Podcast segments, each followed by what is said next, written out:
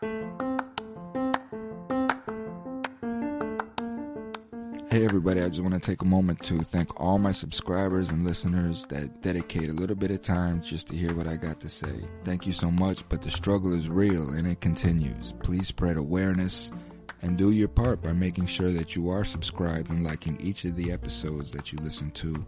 Share my episodes and, and spread awareness of my channel and what it is that I'm doing. These things, these little things right here, is what helps me grow and helps sponsorship come my way as I am a struggling ex-con. I appreciate the support, the love, and thank you so much for tuning in. More to come.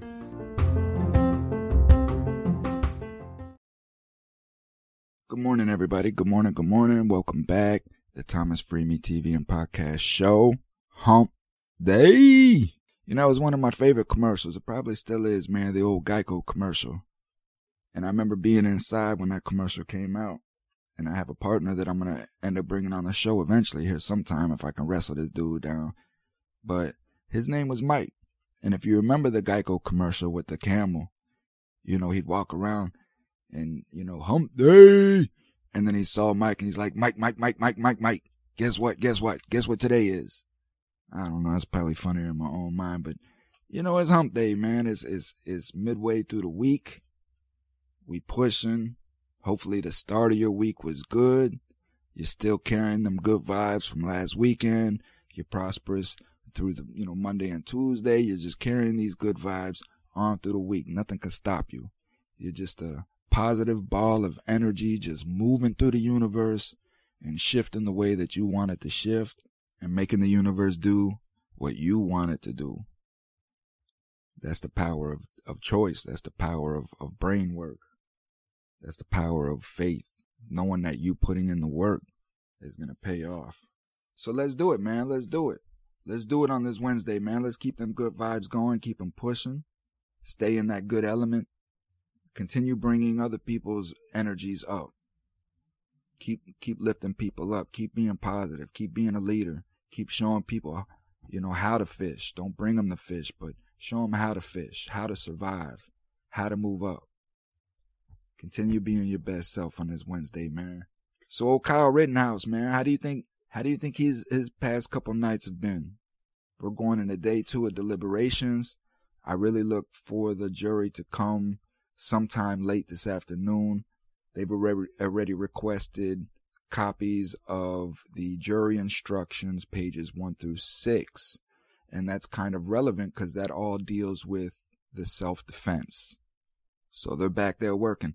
Couple odd things, man. Couple odd things I've never seen in a courtroom. First and foremost, I've never seen the defendant pick out his own 12 jurors. So I guess what this judge claims he's been doing for the past 20 some odd years is during a trial, you know, they have 16 jurors that sit through the whole process.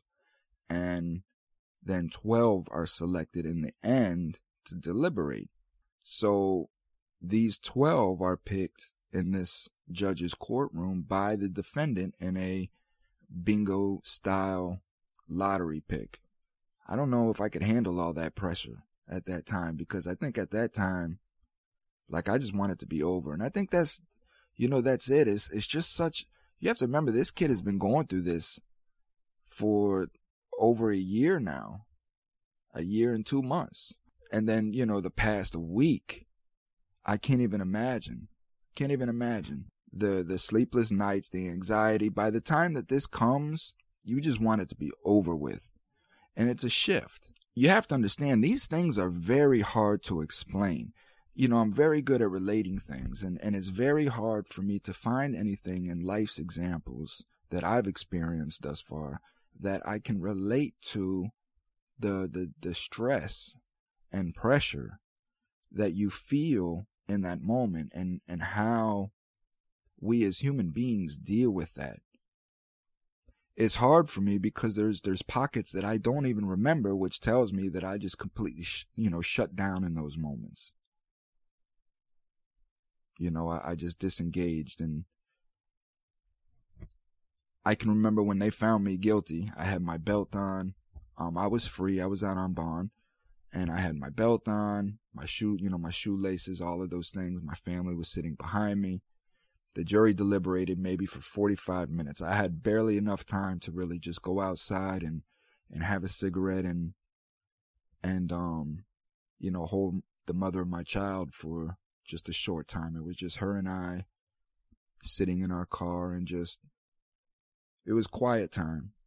You know, we were just sitting there and I think we kind of both knew that this was the end of a, of a road. You know, and it wasn't long. I mean, it was a Friday afternoon and my jury went into deliberations maybe around two, three o'clock.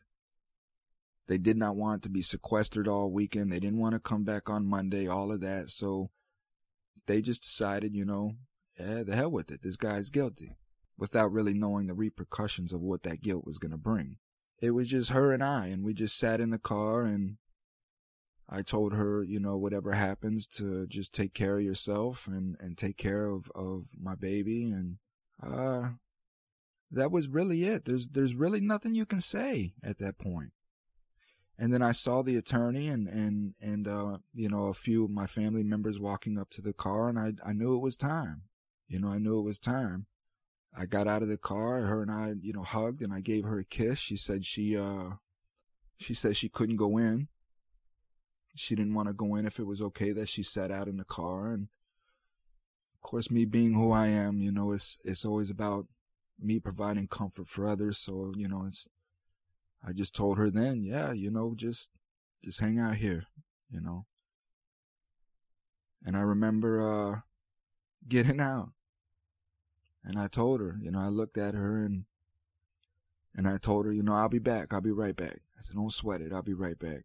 And then 13 years later, people can't understand this, but it's not for people to understand. It's for the person that is going through this to understand. It's not for any of us to understand what Rittenhouse is feeling or going through. It's for him to understand why this has been brought into his life. Just as it was for me to understand. It was hard. I got found guilty. You know, the, the, the attorney put his left hand on my right shoulder as, as the jury came in and guilty on all counts. Guilty on all counts. Conspiracy to distribute five kilos or more with no proof, no evidence of anything. It's a federal case. It's conspiracy. They could say whatever they want to say. They could prove whatever they want to prove. So I've sat through, uh, I believe this was in, in total uh, about 12 days, I believe, 10, anywhere from 10 to 12 days, if I can remember correctly. But this was a federal trial. This was a full blown federal trial. The United States of America versus. And they found me guilty. The bailiff came right over, asked me to remove my belt, anything that I could do harm to myself with. All in front of my family, they stripped me down. Of course, I mean, they left my shirt and my pants on, but put me in cuffs, and walked me out the back door. I went to a holding cell in the back, and I sat there. I sat there. I sat there until the people came and got me and took me to the jailhouse, booked me in, and and off I went on a whole new life. You're you're cattled among men, you know, you're herded among men, and that was it. Everybody's life changed instantly, just just that fast. I remember the mother of my child telling me at one point that, you know, she was just sitting in that car just waiting, hoping to see me come around the corner. And when she saw my family come around the corner and I wasn't with her, um, it, it crushed her. And everybody's life just went in different directions from that point. You know, I just got found guilty of a charge that faced 10 to life. I was looking at any amount of time in anywhere in between there, but everybody knew, we all knew I was gone for 10 years minimum, a decade, mandatory minimum, federal statute. Thank you, Bill Clinton. So it's it's hard to it's hard to imagine what's going through little Rittenhouse's head right now. The the long grueling wait. I think he did pretty good picking his his 12. He ended up with 7 women, 5 men. I look for something to come around at the end of the afternoon, but there's a lot to go through. We could we could take this into tomorrow. one thing about juries is if they come back fast, it's good in the defendant's corner. It's all in the defendant's corner because you you have to remember all the the jury is instructed to do is if they find him in self defense, that's it. They don't have to go through any of the other steps and they move on to the next count. Remember that they asked for copies of the instructions of pages 1 through 6 which deals with self defense. So I think that these these these 12 people are really scrutinizing the evidence and and what it stands against. So however the decision goes, it's irrelevant to me. It really honestly is. I just want honestly to know that our judicial system works in the mannerisms that we believe and want it to work, and that's in a just, blind fashion where our citizens, our American citizens, take an interest in the fact that this is a 17, 18 year old child, and their decisions weigh upon the rest of his life that is going to produce here in our communities of America. Does the boy need to go away for life? Absolutely not. No question not. There's no question not. He just he was just a stupid kid that had no thought process. I don't think he had the proper training in how to, to think critically. That's not his fault, but what is his fault is his actions. 15, 20 years. I think that Kyle Rittenhouse sacrificed the rest of his childhood in the actions that he did. And pray that he comes home a grown man with the understanding of how precious life is. It took me 13 years to understand that. When we do these things, we have to understand the repercussions, not only of our lives, but of our communities what we're doing to our communities, what we're doing to our rights. I understood that. That's what made me change who I am and, and, and realize that my life was led in an egotistical sense. It was always about me and what I wanted. And I was killing my communities to do that. So when all the, that weight of karma came back on me, I understand it came back heavy. But God let me out of my room early. And I appreciate that. And this is why I do what I do. Because I feel in my heart, He knows that I have an ability to deliver a message. I have an experience that He wants me to share. So this is what I'm doing, is I'm sharing my experiences in hopes that people understand what my words mean. And it changes their life. It changes their life in, in a fashion to that maybe it, it just gives them a choice. Maybe if Kyle had listened to my podcast prior to Kenosha, which it wasn't in existence at that time, but let's just say it was. Maybe, maybe Kyle would have made a different choice. You know, here's a guy that has an episode about him playing with guns, and he got lucky. He didn't he didn't expect the situation to go the way that it did.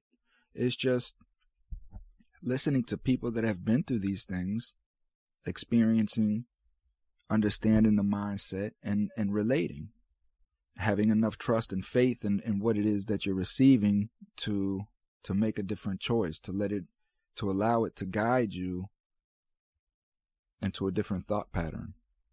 That's the key. That's the key. That's the key between parents and children is is that connection. That connection where the parent is just lecturing and it's going in and out of the ear of the child or is what the parent's saying resonating in the child because the child has faith and and and knows that what the parent is saying that they understand it's one thing to give our children advice but are we giving our children advice that they they hear and they understand and they can relate to we have to show more interest in our children and it's hard you know i i understand it's hard us as parents, we're out here working two jobs. We're trying to to maintain me. I'm trying I'm trying to pay my bills day by day. Day by day. And I try to keep up with my 17-year-old child as much as I can. Our our relationship is a little strained because of our history, but You know, I this is my world. This is my heart. This is my bloodline. This is my DNA. This is my one hopes of of furthering, you know, my my generation and what I'm trying to do. So of course I'm interested in every decision, you know, her thought pattern as much as I can be, but I have to survive. I understand this as a parent. We have to survive. We have to eat. We have to pay these bills, man. These people breathe down our necks.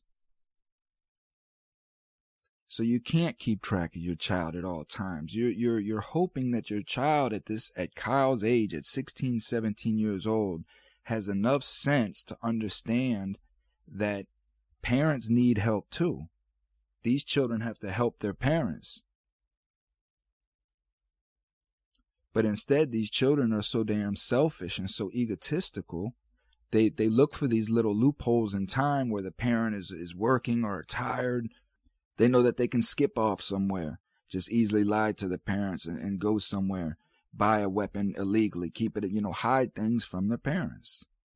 But look, look what happens. These are the things that we don't think about. Everybody's life is is a million times harder than what it was. The children have to help out too. I understand.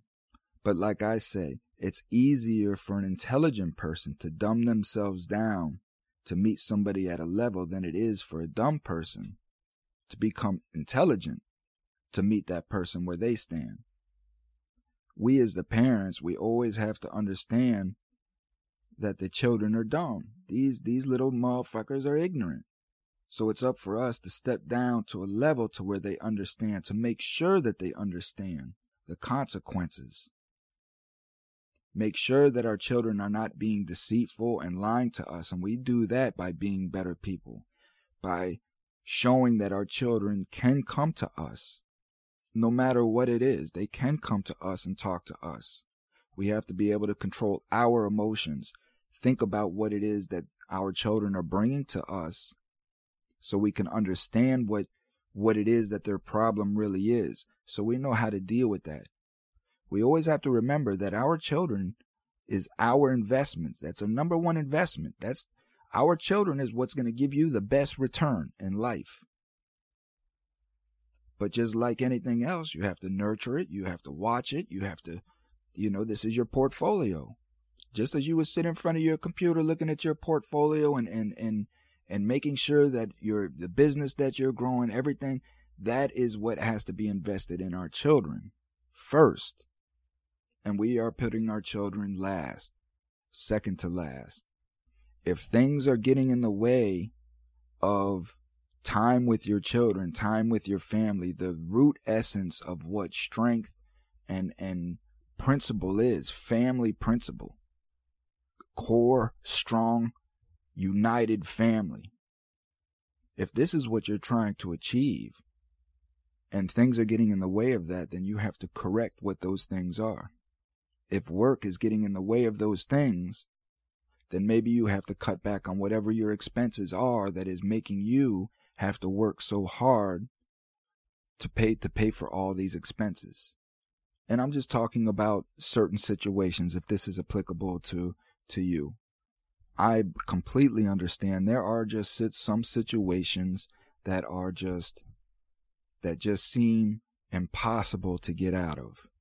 But I promise you, if you just took some time to sit down and just look at the whole of everything that was going on, a solution will come to you. You may not like the solution. It may seem harder in that moment, but you have to look at the end results. What does that solution produce? And we just have to do it. But in order to change, we have to produce better children. Children with critical thought process that can think. We have to get our children out of these egotistical states where, you know, every year they want a phone, every year they want a PlayStation, an Xbox, every year they want just this, these latest gadgets that are going up three, four hundred dollars every year. Phones are now getting the Galaxy Fold came out. It's a two thousand dollar phone. A phone done hit the two K mark. Sooner or later, phones are gonna be twenty five hundred, and it's just gonna keep going up. because we, the people, are showing demand for it. Because we, the people, are some selfish, egotistical, narrow minded people. And, and look at the children that we're producing. Children that can walk around with AR 15s, full metal jackets, and kill people, but think that it's okay to call self defense because I was walking around and I patched up a couple hands. I helped somebody with a sprained ankle and I put out a fire or two. I was there to help people, but yet I was there to, to protect the business, but yet the business had nothing in there to protect. And yet the, the, the owners of the business wasn't even there to protect their own business that I've never been to, didn't know nothing about, but I, I killed people. And then you have half America saying that it's okay that Kyle's a hero because of the criminal record of these people. So just because these people have a criminal record, it's okay to kill them. Well, that makes me feel fucking good, let me tell you. It makes me feel safe in my country. It really makes me feel like I want to go out and better my life. Because what's the point? I'm a community leader. I'm trying to be the best father that I can. I'm trying to be my best self. And I'm trying to help and bring people along with me. But yet, if something tragic was to happen to me, is people, is, is this going to be the mindset? Well, damn, look at his criminal record. It's good that this guy's gone. It's good he's off the street.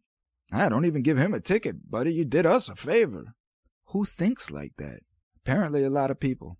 So, no, this is a lose lose situation for everybody. Everybody. Nobody comes out feeling better. So, what it's about then is making sure that our justice system works the way that it is intended and in the fashion that we, the people, want it to be ran. The judge did some, some very peculiar things and. I've never seen anything like this before. I've never seen where a defendant picks his own, you know, his own jury. I've never seen where the jury is not sequestered, how, how is that even? It's just you you had the O.J. Simpson trial. You had jurors that were sequestered for almost a year. Remember that trial went on for like 250 some days. But yet this trial here, the juror the the jury was not sequestered. So there was just a lot of odd things I think that left room for a hell of an appeal for Kyle. So again, like I say, his day is not done in court. You know, his day is not done. And again, this may be something political. Who knows?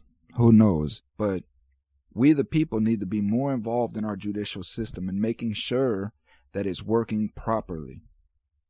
That's by not avoiding jury duty, by going in, paying attention, not to not not making prejudicial judgments not making you know judgments and and being biased but unbiased just hearing the whole thing weighing the evidence and making critical decisions on guilt or innocence because these decisions change people's lives. Some people need to go to jail. Some people need to go to prison. Some people don't. Some people can just catch a charge and understand instantly. Some people need to go away for 20 years to understand. Some people never get it. This is why we have to make sound judgments and we have to understand that everybody that's in front of us are American citizens that are dealing with some kind of trauma in some kind of way, miseducation, things of that nature, but they're still American citizens. These are still our brothers and sisters. It's still a small community. This is what we have to understand no matter how they look, how they wear their hair, how many goals they have in their teeth, if they have no teeth at all, if they have bull rings, if they have tattoos all it doesn't matter. These are American citizens. These are people that are just trying to survive. We just have to understand these things and come together. They say it takes a community to raise your children. Well, it, it takes a country. It's it's all of us. These are our children. This is our future of our country. We have to understand the Constitution. We have to understand what our rights are, instill them in our children, and protect them at all costs because there are enemies, foreign and domestic, that want to take our Constitution away from us. We are the only country in the world that is owned by the citizens. We are the boss. That Constitution is what protects that. This is why people want to come here, the land of opportunity. We have to protect that. And we're, when we're raising the children that we're doing, and when we're raising the children that we are, and we're doing the things that we're doing, we are going to lose those rights. So, this is part of the process, man. I don't wish no ill, ill will on this kid, man. But what is right is right. What he did was reckless. It was, it was not thoughtful and people got killed. And he has to understand the value of life. And prison will do that to you. Did it to me, did it to many, many other men and women and whatever's in between. So, man, I love you guys. Happy hump day. May your day be prosperous. As I've said, keep it pushing. Hold a door for somebody. Lift a bag for somebody. Give somebody a dollar or two, man. No matter what you think they're going to do with the money. Don't assume. Just give them, give them the money. Make the day a little bit easier, man. If you got it, give it. Give it from the heart and know that good things come back to you, man, as long as you, you continue to put it out there. So you make the first move. You're the boss. You're the creator. Change your world into positivity. Positivity will come back to you. I promise. I love you.